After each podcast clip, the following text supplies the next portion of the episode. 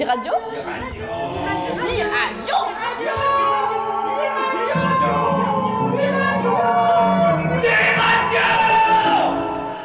Ziradio C'est parti là Oui. Oh.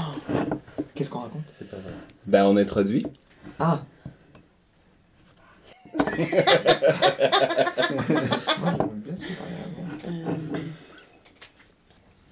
Donc.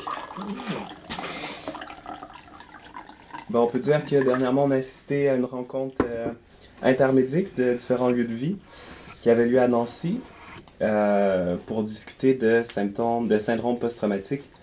Euh, puis plus précisément dans, dans les milieux ben, qui nous touchent, que ce soit à Bure ou dans d'autres espaces, mais dans, dans les milieux militants.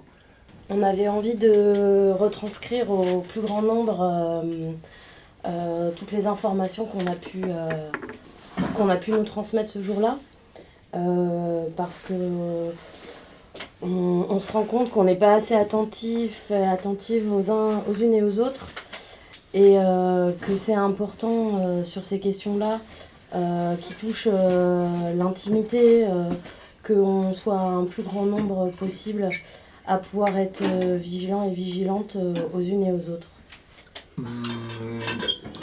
Qu'après le constat qu'on vit dans un monde de merde hyper violent et qu'il y a pas mal de personnes qui subissent des traumatismes et que certainement il y a des personnes qui vivront les traumatismes plus tard, on aimerait bien se former pour mieux gérer ces situations. Donc, en gros, euh, dans cet enregistrement, vous allez entendre euh, ben, une discussion dans laquelle on a décidé de ramener de façon un peu pêle-mêle euh, les différentes informations qu'on a reçues, euh, mélanger à une discussion un peu sur euh, comment gérer la situation dans le cadre de, de traumatisme.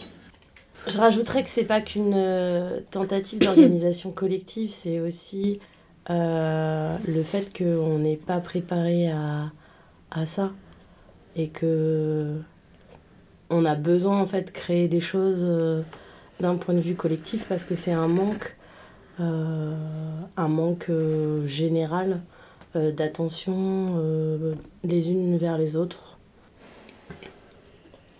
Ce qui reflète assez bien le monde dans lequel, euh, contre lequel on se bat aussi. Ouais. Tout à fait. Les grands moments d'événements de répression, c'est aussi des moments communs. C'est des moments communs où des fois on a l'impression après que on n'a pas le droit de se plaindre parce que tout le monde les a vécus. où, où tout le monde est content et, et qu'on Mm. doit accepter euh, l'euphorie générale. Quoi. Ou que c'est une violence normale parce que on a aussi un peu décidé de s'y confronter. Ouais, puis dans, dans tout, tout ce truc où. Du coup, là, cette discussion sur les traumas qui peuvent y avoir après, on parle de l'après, ce genre de moment, mais il y a tout ce qui se passe avant aussi. Et pour moi, dans nos milieux, il y a juste. euh, on a plein de mécanismes et de vision de la violence qui renforcent le fait que ça soit des moments aussi émotionnels. Et le fait qu'il y ait une attente, au fait. Tu vois, que genre. euh, tu vois, quand il y a une grosse manif, tout le monde en parle un peu. Tout le monde fait. euh, tu vois, un peu discrètement, on te fait. euh, ouais, là, franchement, je connais des gens qui vont venir. euh, ça va moi être une grosse manif, quoi. Ou ça va être un gros truc. Mm. Du coup, tout le monde s'attend un peu à ce qu'il se passe quelque chose. Et quand enfin il se passe quelque chose, tu sais, il y a un truc émotionnel qui rentre vachement en jeu. Et du coup, très vite, c'est plus du tout un truc auquel on a réfléchi. Et on passe vraiment dans de l'émotionnel et dans. C'est un truc de réaction, j'ai l'impression. Et ce truc-là, ça peut vachement renforcer le... la sensibilité euh, émotionnelle et affective. Et du coup, le fait que quand ça se passe pas bien, c'est genre. Ça casse complètement le. le truc d'adrénaline dans lequel tu peux être. Ouais, c'est un peu le fait de pas être préparé, un peu. de- Bah ouais. de savoir que ça va être hyper intense ou qu'il va se passer des trucs, mais de jamais arriver à se visualiser un peu au centre de l'action, puis euh, de faire face à, cette violence-là, ou euh, Mm. à nos émotions, ou à la panique qui s'installe des fois, puis euh, qui devient complètement incontrôlable, ou, euh, ou qui aurait pu être mieux contrôlée si, euh, si on était prêt, si on avait bien discuté avec un groupe affinitaire avant, si on connaissait... Ben, la connaissance de nos limites aussi. euh, je pense que c'est dans des expériences traumatiques aussi, des fois, ben, surtout dans le Mhm. cadre de militants, que- qu'on voit un peu c'est quoi la limite, jusqu'où on est prêt à aller. Puis, Mais il faut pas que ce soit vu comme un passage obligé non plus que de- d'avoir euh, une activité militante, faut que ça passe par, euh, par des traumatismes. Ouais, c'est pas un baptême du feu. ouais, exact. Le but, c'est plutôt de les éviter. J'ai l'impression que les éviter c'est compliqué, mais Mm. c'est plutôt comment en fait, euh, quelle force on lui donne, tu vois. On parlait du baptême Mm. du feu ou de ce genre de choses en fait, où euh, on va avoir tendance à idolâtrer ces moments-là avec des actes de bras, ou enfin je sais pas, un, truc qui se fait alors que finalement en fait souvent on peut être blessé dans notre chair et dans notre tête en fait quoi. Mm.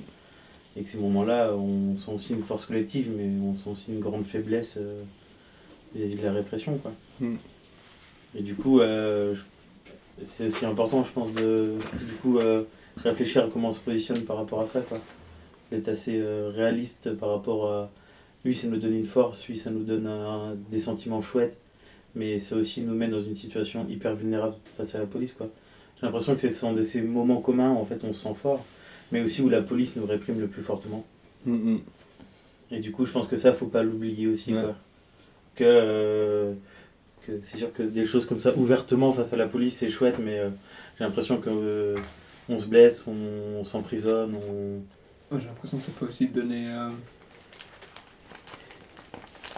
Ça peut donner beaucoup de force pour les trucs d'après une fois que tu arrives à surmonter cette épreuve. Du coup, tu es en conflit avec les flics seulement quand tu vas en manif ou quand tu fais des actions. Alors quand tu vis dans une zone occupée ou dans un squat, tu tout le temps en conflit au fait. Mm,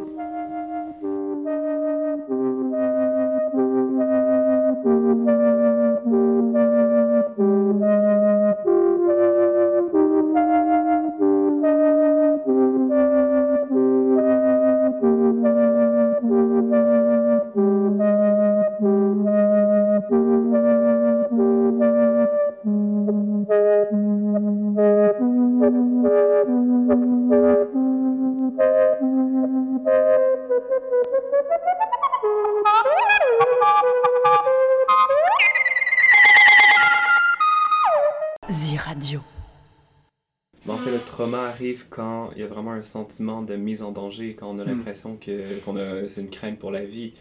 C'est un peu un peu le, le- les c'est là que les mécanismes de fight, fly, freeze euh, se mettent en place. Donc soit on décide de se battre, euh, Mm. puis on est capable d'avoir l'énergie puis la force, soit on est capable de, de se sauver, ou soit on est complètement incapable de, de réagir ou de faire quoi que ce soit, qu'on est pris euh, dans la situation, puis Mm. c'est ce qui devient traumatisant aussi, c'est de savoir comment on a réagi par rapport au fait qu'on a cru euh, que la mort arrivait en fait. Mhm.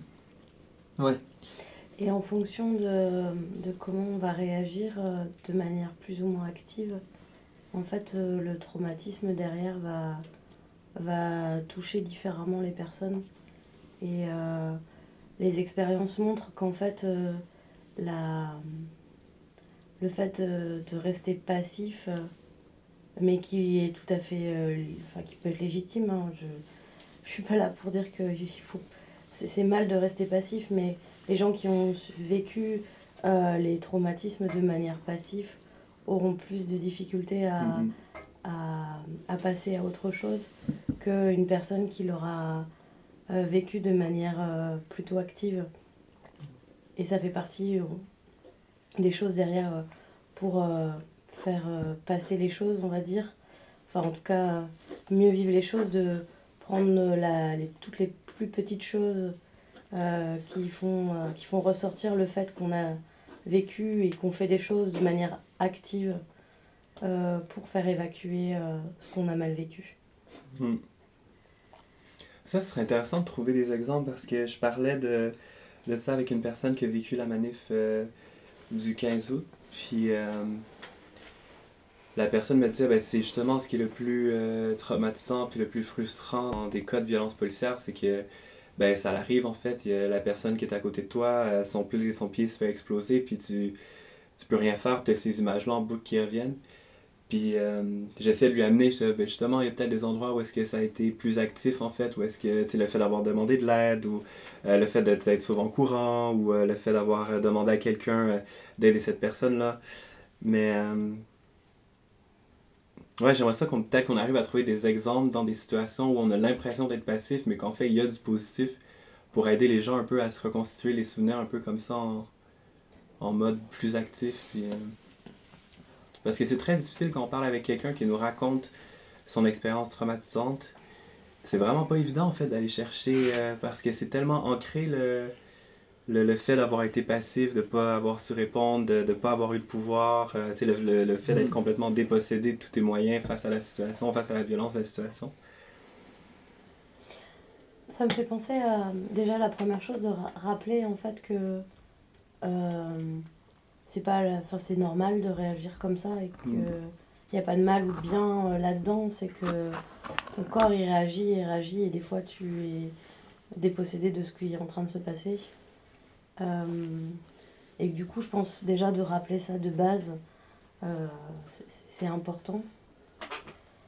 Après, euh, ben, faudrait trouver des cas particuliers, mais Mhm. le cas que tu citais, je pense concrètement le fait bah, tout de suite d'appeler euh, d'appeler des gens euh, pour aider, par exemple la médic, euh, d'aider les gens pour évacuer, ou alors de prendre par la suite, je sais pas moi, de, de, de savoir si les gens vont bien, ou de suivre un peu les choses, ou de rejoindre, se dire bah en fait cette fois-ci j'ai été pris de court, la prochaine fois ben je me prépare. euh, Mhm.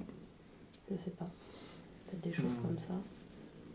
Sur, euh, sur cette histoire de être actif, euh, Ouais. on a beaucoup entendu euh, après le 15 août euh, des gens qui disaient mais moi maintenant j'ai envie euh, de faire de la médic ou alors moi maintenant euh, je sais que je vais brancarder ou que je vais prendre telle ou telle place euh, parce que les gens ils avaient envie de trouver une place dans ce truc et de pas rester euh, inactif quand ça a pété. Ou ou je prendrai un masque pour plus avoir les, les lacrymos ou euh, rien que ce genre de choses aussi quoi j'ai l'impression euh, de plus subir quoi Mhm. et du coup de, de se mettre dans une situation où en fait tu ne subis moins ces situations Et après, il faut se dire qu'il faut essayer d'être vigilante et que dans ce genre de situation hyper traumatisante, en fait, les, les personnes qui sont un peu le plus euh, à risque de partir en cacahuète après, c'est pas forcément euh, ceux, celles et ceux qui, qui crient ou qui pleurent ou qui sont agités ou affolés, c'est ceux qui, c'est les ceux qui réagissent pas ou qui sont Mm. immobiles et euh, qui sont sidérés et qui, euh, qui, qui ont l'air un peu déconnectés et qui disent rien. Ça, ça nous amène à parler du symptôme de la dissociation, non? Le, Moi, le fait de se détacher complètement. euh, genre que le choc est trop fort, que- qu'il y a une déconnexion entre euh, les émotions que tu devrais normalement vivre, puis euh, ce que tu es capable d'emmagasiner parce que ton, il y a une, t'es disjoncté à quelque part, le choc euh, est venu frapper. euh. Et les mécanismes que tu mets en place euh, à ce moment-là de, de ce que tu as dit tout à l'heure là les, les 3 F c'est ça Mhm. Et du coup, en fait, à ce moment-là, euh, des fois, t'as pas forcément l'impression de faire quelque chose, mais en fait, euh, tu réagis. Ouais. En fait, t'as as une réaction dans tous les cas, quoi. Mhm. Qu'elle soit euh, la fuite, euh, être, être frisé ou, euh, ou te battre, en fait, dans tous les cas, t'as une, t'as une action, quoi. Je rajouterais d'autres exemples là, qui sont cités. Par exemple, ben, une expulsion euh, dans le cadre d'une occupation, ben, en fait, tu es actif dans le sens où tu es là pour occuper un, espace, euh, pour le protéger.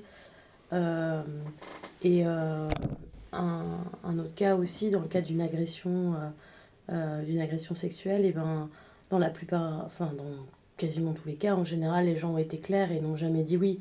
Donc, euh, Mhm. Oui, toi, ce que tu disais, c'est ce qui est, un- c'est important de, de rappeler toujours aux personnes que euh, qu'en fait, c'est pas elles qui sont inactives. Enfin, Ouais. que, en fait, vu, vu, le contexte, c'est pas, c'est, pas euh, de leur faute, c'est Mhm. le contexte qui les pousse à, Mhm. à être inactives ou à pouvoir rien faire de leur point de vue. Ouais. Mm. Ah ouais. Donc, on voulait expliquer ce qui se passe dans le cerveau en cas de stress de, ou de Ouais. situation stressante. Niveau mécanique Et on peut expliquer d'abord ce qui se passe dans une situation stressante euh, plus ou moins normale euh, de tous les jours à laquelle on Mhm. s'adapte. C'est que le stress euh, crée une espèce de décharge émotionnelle euh, dans une partie du cerveau qui s'appelle l'amygdale et qui déclenche une, une espèce de, de réponse au stress en produisant des hormones adrénaline, cortisol, etc., qui mettent le corps en alerte et qui permettent de réagir. Donc justement, euh, dans la nature, euh, soit fuir, soit attaquer. Donc ça, c'est la première réaction euh, complètement émotionnelle non réfléchie. Et après, cette partie du cerveau, elle communique avec les parties conscientes, le cortex qui décide de d'analyser, de prendre des décisions, etc., en, en, se mettant en rapport aussi avec la, la banque de souvenirs qui s'appelle euh, l'hippocampe et qui ça permet d'aller piocher des souvenirs sur et des apprentissages sur ce qu'on a déjà vécu, comment on a réagi, etc., rationaliser, calmer les émotions, calmer les aminales et et euh, fabriquer une réponse adaptée.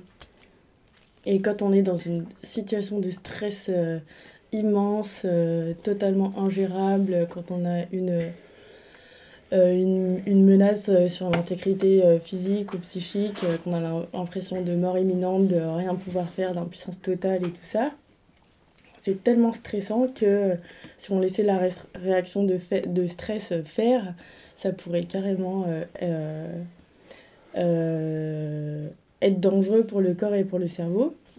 Et le cerveau décide de, que c'est ingérable et de d'éteindre la réaction.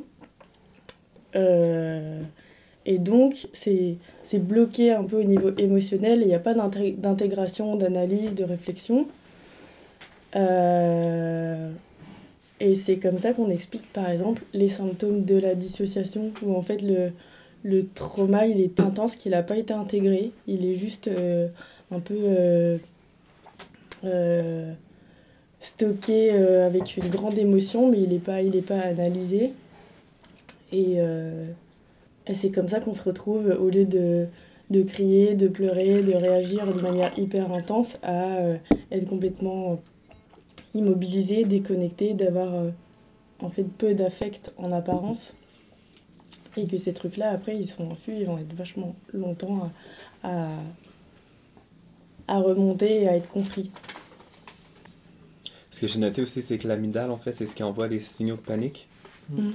Puis que dans le cadre de, de, symptômes où on a des flashbacks, par exemple, mm-hmm. c'est le fait qu'à chaque fois qu'on a peur de revivre euh, la même situation, c'est l'amygdale qui, qui fait encore une décharge des mêmes signaux de panique, puis qui renvoie constamment à au même euh, stade émotionnel euh, qu'on était au moment euh, du traumatisme. Donc, c'est ce qui fait que un des symptômes qui est d'avoir des flashbacks plusieurs fois dans la journée, à chaque coin de rue ou dépendamment de la situation, c'est que. Mais en fait, c'est le souvenir qui est bloqué à la au mauvais endroit du cerveau, qu'au lieu d'être archivé, qui est vraiment encore au niveau de l'amygdale, puis qui, qui est disjoncté, puis qui fait toujours la décharge, en fait. C'est ce qu'on appelle la mémoire traumatique. Mm. C'est-à-dire elle n'est pas intégrée au niveau conscient, elle est juste émotionnelle et elle remonte euh, sans pouvoir être gérée. Elle remonte à chaque fois avec les, les stimuli qui rappellent le souvenir. Mm. Genre c'est pour ça qu'après on va avoir tendance à éviter certaines situations, certaines personnes où, euh, où il y a les odeurs et les sons qui peuvent nous rappeler et du coup pouf, ça revient. Et, du coup pour réussir à sortir de ça, en fait il faut que ça change d'étape dans le cerveau. Mm, pour réussir à, gérer ce truc-là. C'est-à-dire que là, c'est pour le moment, quand c'est, on a cette étape-là, c'est que le, le moment est, toujours pas digéré psychologiquement. Et, c'est une fois qu'on a passé cette étape-là que j'ai l'impression qu'on peut sortir de. Je sais pas comment dire. Enfin. De, la sidération. De la... Merci. Ouais, en plus, de là, toute l'importance de revenir à des souvenirs où est-ce qu'on a été actif, parce qu'en fait, ça nous renvoie, les flashbacks renvoient constamment à ce qui a été de, le plus traumatisant, en fait. Ça renvoie toujours à, à, à l'instant où on a disjoncté. Donc, c'est le seul souvenir qu'on garde d'une situation mm. traumatisante, ça va être ce qui, ce qui nous fait revivre euh, le, traumatisme. Il y avait quoi d'autre comme symptômes euh? Il y avait l'évitement, mm. il y avait euh, la dépression, il y avait les retours du souvenir, que ce soit en journée ou pendant la nuit. Et ouais, notamment pendant le sommeil, que du coup, ouais, c'est ça pendant les. Je reviendrai euh, peut-être sur avant, en fait, au moment venu, en plus du fait de pouvoir être figé mhm. ou de se battre ou de partir. En fait, il y a aussi ce truc de stress intense, mhm. d'angoisse, d'hyperventilation donc euh, de tension qui augmente, de euh, rythme cardiaque qui augmente. Euh, du coup, ça va faire des personnes, pour les repérer, qui vont devenir toutes rouges, vont respirer très fort. Et la sueur aussi. Et la sueur Mhm. aussi, la sudation. Être en panique aussi. là. Ouais, la panique. Que Là, tu parles des symptômes d'hypervigilance. En fait, c'est d'être toujours, euh, malgré, malgré trop, enfin, après le trauma, c'est d'être toujours en alerte, Hmm. d'être toujours euh, sur le qui-vive. Là, par exemple, euh, je sais pas moi, les gens qui ont, qui ont vécu euh, de se faire euh, réveiller sur un lieu euh, par des flics à 5h du mat pour se faire virer, et ben après ils peuvent se réveiller toujours à la même heure ou avoir du mal à, Mm. à s'endormir ou euh, rester en alerte. Du coup, ça, c'est les symptômes qui, apparaissent par la suite. Donc, on a parlé de d'hypervigilance. Et c'est ce que tu as décrit euh, juste avant. Après, il y a l'hypervigilance, du coup, ça peut, ça peut provoquer pas mal de choses aussi, genre, euh, ça peut provoquer de la déprime, ou genre juste ton humeur qui baisse, et genre beaucoup d'anxiété. Et euh, la personne avait même parlé que du coup, ça peut provoquer aussi des idées suicidaires. Du coup, genre, quand ça se complique, ça peut vraiment aller vachement loin, ce truc de. Toujours être euh, hyper inquiet, inquiète par rapport à ce qui va se passer. Et que souvent ça se combine aussi au fait. T'as pas seulement un des symptômes, mais genre euh, ils se ils s'auto-entretiennent.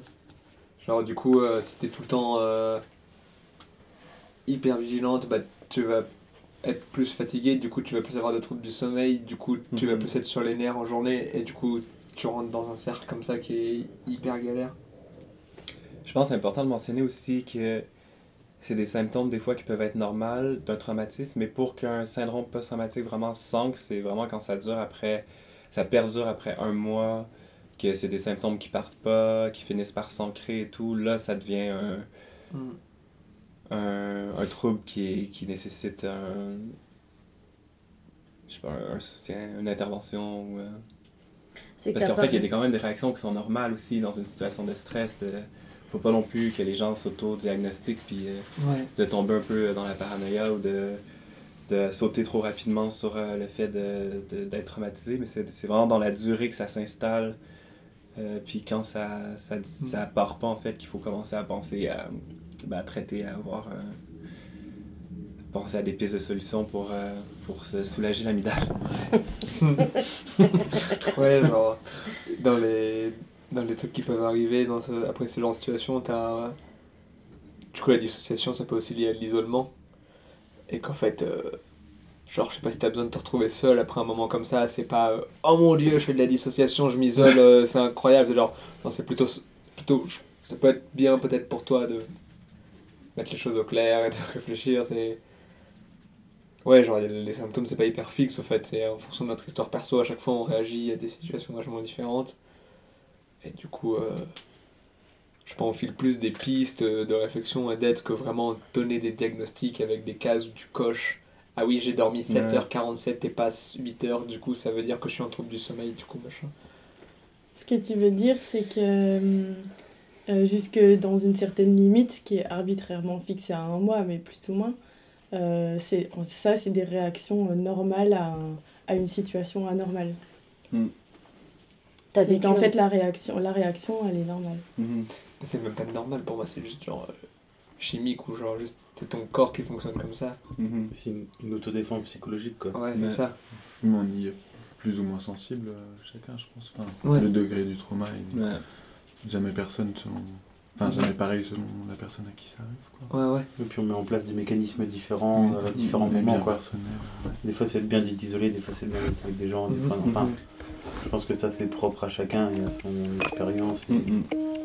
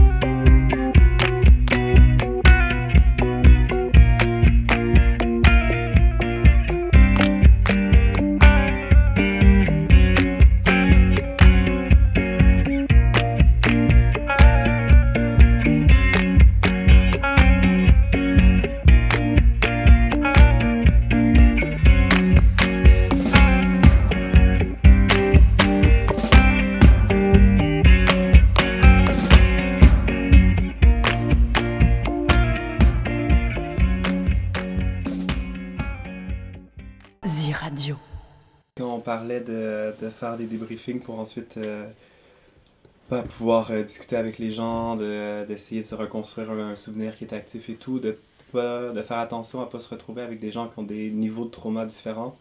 Parce qu'il y a des gens qui peuvent être plus sensibles, qui vont se retrouver avec des gens qui ont qui vont euh, décrire la situation, puis ça va pratiquement déclencher un trauma juste d'entendre parler. Ou en fait, la personne va se reconstruire son souvenir qui était pas énormément traumatisant, mais en le rendant encore plus traumatique. Ça, c'est quelque chose que c'est difficile à gérer en fait, euh, avec qui parler de situation ou euh, comment, euh, comment se sentir à l'aise aussi de d'aller se confier à quelqu'un sans vouloir traumatiser l'autre personne ou Ouais. comment mettre en place en fait des, des outils qui font en sorte que ben, qu'on est prêt à recevoir des informations qui peuvent aussi nous traumatiser en fait. Et c'est très compliqué là, le, le fait de revivre le souvenir. Mm. On parle aussi qu'on peut le modifier en fait. Enfin, modifier un souvenir euh, ou ne pas le voir comme. euh, Enfin, je pense qu'il y a la notion de perception quoi. On disait tout à l'heure en fait, le souvenir en fait, on- si on n'a pas eu l'impression d'être actif, on va, on, va, on va le percevoir différemment que si on a perçu qu'on a fait quelque chose quoi. Et du coup, on peut aussi le modifier avec le temps et le ressasser. euh, et peut-être des fois c'est chouette du coup de trouver des gens pour ne serait-ce que faire une chronologie assez euh, factuelle de ce qui s'est passé et euh, sortir de l'émotionnel aussi peut-être à ce moment-là. De du coup être plusieurs à décrire euh, l'événement. Et, euh, et du coup ça permet de remettre des choses précises. Parce que on va pas des fois même on, agit sans sans s'en rendre compte quoi. Et du coup le fait d'avoir un regard extérieur sur ça c'est Mm. assez chouette quoi. Et du coup là sur cette notion de débriefing ou de voir dans la suite enfin j'ai l'impression qu'à ce moment-là, c'est assez important d'avoir ce, ce- cette chose-là. Du coup, de peut-être se limiter à du factuel et de faire attention à l'émotionnel parce que justement, les gens qui sont autour de nous sont peut-être pas du tout sur le même euh, plan. Mhm. Et du coup, euh, D'avoir un, un débriefing collectif pour pouvoir recoller les morceaux, euh, parce que euh, quand t'es dissocié, tu te souviens pas de tout, voire des fois ton... ouais, t'es dissocié ou pris dans le truc. Enfin, il y a plein de choses qui fait que tu vois pas tout, quoi. Comme on disait, des fois, t'as la vue qui est obstruée, t'as de la buée, Mhm. t'as. T'as ne serait-ce que l'étourdissement, quoi. Une grenade, tu vois, ça explose. Enfin. C'est un, un effet de choc, tu vois, le choc il est Mhm. là, quoi. Enfin, du coup, c'est physique à ce moment-là. Du coup, euh, le fait d'avoir quelqu'un qui était pas très loin ou qui était à quelques mètres derrière ou qui voit, tu vois. Ça permet de prendre du recul et d'avoir une vision plus globale euh, Mhm. de la scène, quoi. Plus obje- objective. Ouais. Ouais, parce qu'à chaque fois qu'on se rappelle le souvenir de quelque chose de traumatisant, en, en, en revivant le, le traumatisme ou avec le symptôme euh, post-traumatique, on fait juste ancrer plus profondément. En fait. À chaque fois qu'on se le rappelle, ça, ça entre plus profondément dans, dans notre mémoire puis euh, dans notre corps. Puis il faut se détacher en fait de ce ressenti-là, sans nécessairement dire qu'il faut se détacher du ressenti en général. Mais, euh, mais de, de faire un peu attention quand c'est relié à des, euh, des, des événements traumatisants ou de seulement rester dans le ressenti, euh, l'encre, l'enfonce. Mhm. le- Et là, il y a un truc de temporalité qui rentre, quoi. Mm. Je pense que dans les moments immédiats, c'est justement bien de vraiment pas rentrer dans un truc émotionnel, quoi. Ou, ou en tout cas, y, y faire très attention, quoi. Ouais. Et, et que ça viendra plutôt avec la suite parce que j'ai l'impression que quand du coup tu prends le temps et que tu as fait. euh, t'as plutôt un déroulé des faits sous les yeux, Mhm. à ce moment-là tu peux plus facilement euh, interpréter les choses, les, les vivre, les ressentir et. Et, et du coup, il y a aussi plein de personnes autour de toi qui en fait euh, ont peut-être pas le même ressenti et rien que le fait de le verbaliser, en fait tu le transmets quoi. Mhm. Et que ça peut être aussi hyper euh, anxiogène. Euh. C'est qu'il faut faire attention dans les débriefings, c'est que c'est un certain travail de reconstituer le souvenir, mais qu'après, il faut pas que ce soit un but en soi, il faut pas focaliser dessus pour pas renforcer euh, Mhm. le, le vécu euh, du traumatisme. Et dans ce cadre-là, il faut éviter de faire des débriefings de nombreuses fois. Euh, C'est-à-dire, on le fait une fois, ça peut être bien, mais pas forcément euh, de le refaire euh, euh, plusieurs fois la même journée ou tous les Mhm. deux jours, ou etc. Parce qu'en fait, ça renforce le souvenir et, hum, et ça rend encore plus traumatisant les choses à digérer. ce truc là de c'est vachement moi je trouve ça vachement intéressant du coup peut-être pas chaud mais quand on arrive à mettre du coup à reconstituer ce souvenir là dans le sens où on met du sens derrière et qu'on reste pas dans soit c'est factuel, soit c'est émotionnel. Parce qu'au fait, genre, de fait, il y a des émotions. Mhm. Du coup, c'est ça, ouais. Et, euh, que- essayer de. Ouais. Et. Mais ouais, j'aimerais bien. Moi, ce qui m'intéresse vachement, c'est quand du coup on arrive à comprendre comment ça fonctionne nos émotions et comment est-ce qu'on peut. Ah ouais, si j'ai eu peur ou si j'ai flippé, euh, enfin si j'ai flippé, si j'étais anxieuse ou si j'étais hyper contente à ce moment-là, c'est pour telle et telle raison. Et après, t'as plus ou moins envie que ça se reproduise et du coup, bah, tu fais en, tu fais en sorte que ça se reproduise ou pas. Mais que tout le débrief pour moi, il à plus long terme, ils doivent vraiment permettre de mettre du sens sur ce qui s'est passé, sur les vécus, et que du coup, la mise en commun des, de comment on s'est senti, elle est vachement importante sur, ok, comment, comment ça s'est passé collectivement, et comment on a réagi, et du coup, même entre nous, de pouvoir s'interroger sur comment ça s'est passé entre nous, en fait, comment bah, telle personne a parlé à tel moment, et on l'a écouté ou pas, comment ça s'est... Et du coup, on puisse vraiment... euh, pas dire euh, ah bah c'est bon c'est passé c'est réglé c'est pas un trauma et du coup on passe à autre chose Mhm. mais qu'en fait euh, il y a toujours plein de choses à en tirer de ces Mhm. moments là et que même quand c'est des traumas parfois juste tu peux ne pas en parler pendant longtemps puis après avoir envie d'en parler C'est surtout impossible de savoir si c'est un trauma tout de suite après, Bah dans le premier débrief et tout. C'est important de pas banaliser. euh. En fait, c'est vraiment important que les personnes puissent exprimer leur ressenti. Comme ça, ça permet d'ajuster par rapport euh, aux personnes de notre entourage, savoir comment interagir ou, ou à qui apporter le du soutien si nécessaire. Puis surtout vérifier dans un mois, dans deux mois, dans trois mois, comment les personnes se sentent encore par rapport à, à cette situation-là. Mais si la personne ne sent pas qu'il y a du soutien ou s'il y a une banalisation du trauma, ben ça l'ancre encore plus, ça, ça, Mhm. ça rend encore plus traumatisant la situation. Le fait que personne la comprenne, puis qu'on culpabilise, puis qu'on a Ouais. l'impression d'être seul à vivre le truc. Puis... Je rajouterais une chose aussi euh, qui peut être pas mal à mettre en place euh, dans le cas d'un un événement collectif euh, traumatisant. Enfin, qui peut l'être, c'est-à-dire de prendre un peu la température. C'est peut-être de ne pas faire des choses, euh, des, des briefings en, de comment on s'est senti euh, de manière euh, collective, gros collectif, mais de le faire en, en plus petits groupes pour que tout le monde puisse s'exprimer. Mm. Pour, euh, ouais, pour qu'il y ait le besoin en fait que chacun, chacune s'exprime. Parce que quand on le fait en grand groupe, euh, bah, ce sera toujours euh, celles et ceux qui ont euh, plus envie de porter, de, de parler, qui, qui se sentent à l'aise, euh, euh, qui parlent le plus fort, euh, qui vont le faire. Et que ce ne sera pas forcément les, les personnes euh, qu'il faut qu'on entende. Et que c'est important en fait qu'il y ait cette place, ce moment, euh, cet endroit qui soit créé. c'est que les, toutes les trucs de binôme ou de trinôme ou de groupe affinitaire c'est bien pendant les actions mais aussi après au fait que Ouais. du coup quand t'as une ou deux ou plusieurs personnes de confiance en fait ça peut pas permettre de parler de comment on se sent durant l'action et aussi après de manière vachement plus intime que de dire devant euh, 60 personnes avec qui tu luttes euh, Oui. ah bah moi j'ai vraiment eu super peur ça m'a rappelé mon enfance et machin C'est pas hyper- Oui, puis du coup, c'est plutôt important que ce soit les gens qui soient autour de toi Mm. qui le sachent, quoi. Ouais, ouais. Et euh, quand on parle de ce suivi, quand, à quel moment en fait euh, ça devient quelque chose de traumatique, quand on disait il faut un suivi, dans, comment ça se fera dans 15 jours, dans un mois, dans quelques mois. Et c'est à ce moment-là, c'est plutôt avec les gens que tu côtoies régulièrement qu'il faut faire ce truc-là, quoi. Et pas forcément avec les gens que tu as croisés, que tu as fait une action, euh, enfin, sur un moment ou un événement. euh. Et le débriefing dont on parlait, ça n'a rien à voir avec euh, le débriefing, on va dire, euh, stratégique euh, de Mhm. l'analyse de ce qui s'est passé, et de comment on, va le vivre, comment on va le digérer euh, d'une manière stratégique dans la lutte globale. Enfin, ça n'a rien à voir et il faut que ce soit bien séparé euh, parce qu'à la fin, sinon, on, on a quelque chose qui ressemble à rien et qui mélange un peu tout et dans laquelle euh, toutes et tous peuvent repartir avec ce sentiment ne pas avoir été entendu, écouté et incompris ou incomprise. Il y a un truc intéressant quand on parlait de- des complications par rapport euh, au, euh, au trauma, dans le fait de rechercher systématiquement à se remettre dans les conditions.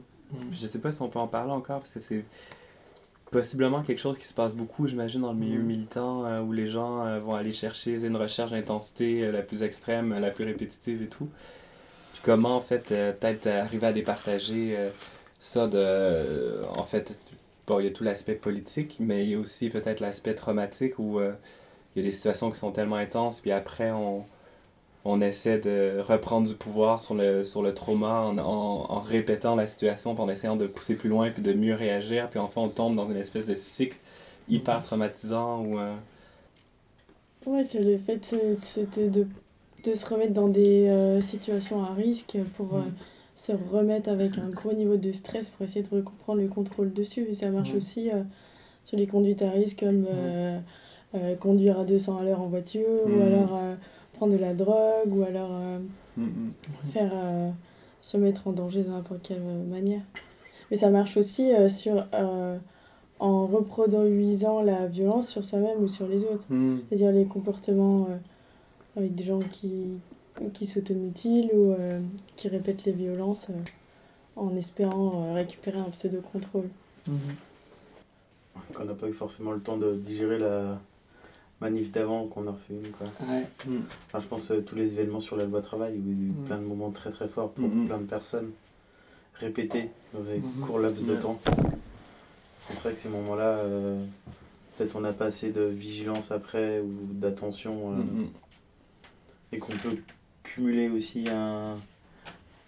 Il y a plein de moments qui peuvent être forts et qui peuvent être difficiles à digérer.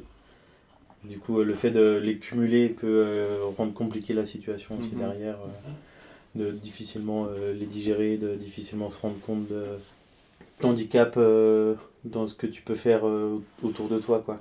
À quel moment ça va gêner tes relations avec tes potes, à quel moment ça va gêner une enfin n'importe quelle action que tu vas faire. euh,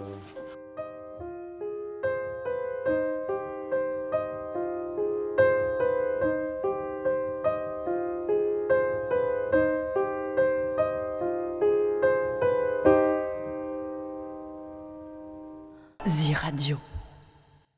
Il faut faire attention à pas culpabiliser, et pas banaliser ce qui vient de passer, enfin à pas avoir peur de dire euh, c'est pas normal en fait. Déjà, il faut créer un cadre sécure et puis ensuite, euh, on appelle ça euh, écoute Oui. active. C'est un peu ça, tous ces principes. euh, voilà, lais- laisser parler, laisser verbaliser, euh, pas culpabiliser, pas juger, euh, Mm. orienter éventuellement un peu, mais... Alors euh, bah là, tu as déjà énuméré pas mal de qu'est-ce qu'il faut faire et pas faire. Mm. Euh, mais dans les questions euh, qu'on nous avait proposé de poser, c'était de, euh, de demander aux gens euh, euh, comment ils dormaient, euh, s'ils faisaient des cauchemars, d'éviter de rentrer dans le, dans la, dans le, dans, dans le Dans sujet le du, oui. dans le contenu pour pas faire revivre euh, les choses. C'est ce qu'on disait avant, c'est bien de faire un débriefing, mais il faut pas le refaire de nombreuses fois parce qu'on remet les gens dans le trauma. Euh, et puis euh, d'essayer de voir la régularité, la temporalité. Euh, si ça arrive de jour, de nuit. Et de demander si ça gênait la personne. Parce que comme on disait tout à l'heure, il y a Mm. quand même cette question d'envie. C'est-à-dire que tu peux rentrer dans un truc qui de l'extérieur pourrait paraître problématique, mais si t'as pas envie de d'en sortir et que ça te va, ben, on n'y a aucune légitimité à intervenir. Et ensuite, dans ce qu'il ne fallait pas faire, ben, c'était culpabiliser, juger, euh, faire ressasser euh, Mhm. le, la scène, le, le moment traumatique de nombreuses fois. Mm, du coup, plutôt faire euh, de. On avait utilisé beaucoup le mot aussi euh, systémiser. En fait, que Mhm. c'est euh, le système qui met dans une situation Mm, mm. dans laquelle, euh, pour le coup, on peut subir cette situation-là, mais en fait, euh, enfin, on subit pas. euh, on n'est pas dans une attitude où Mhm. on subit. C'est juste que euh, le système fait peser quelque chose, en fait, indépendant en fait de nous.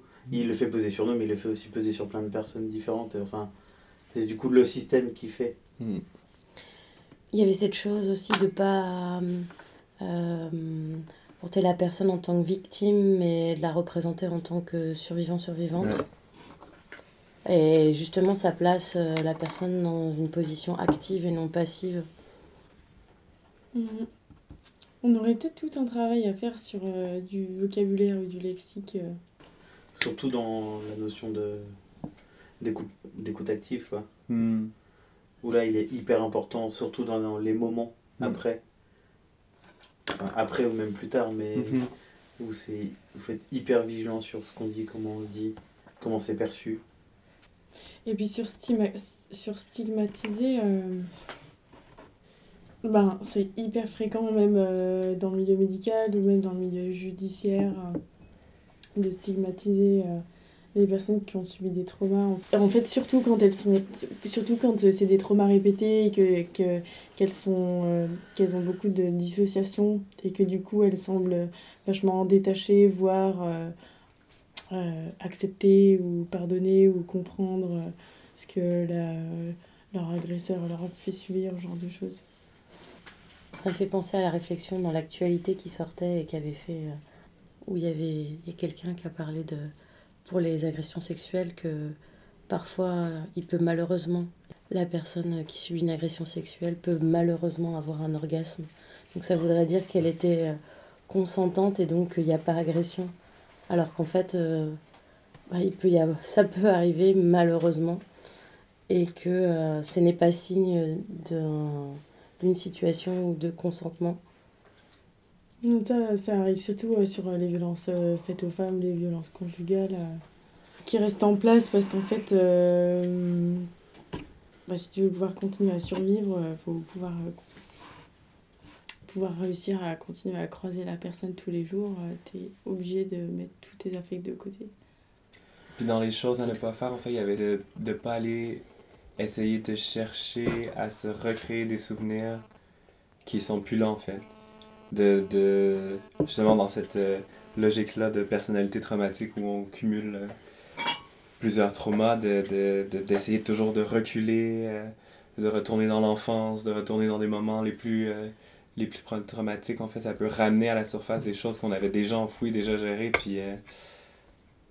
Ou créer des souvenirs, des faux souvenirs, hmm. parce que ça arrive parfois que euh, on s'imagine que telle ou telle chose est arrivée, alors qu'en fait on, est en incapacité de savoir si c'était vrai ou pas.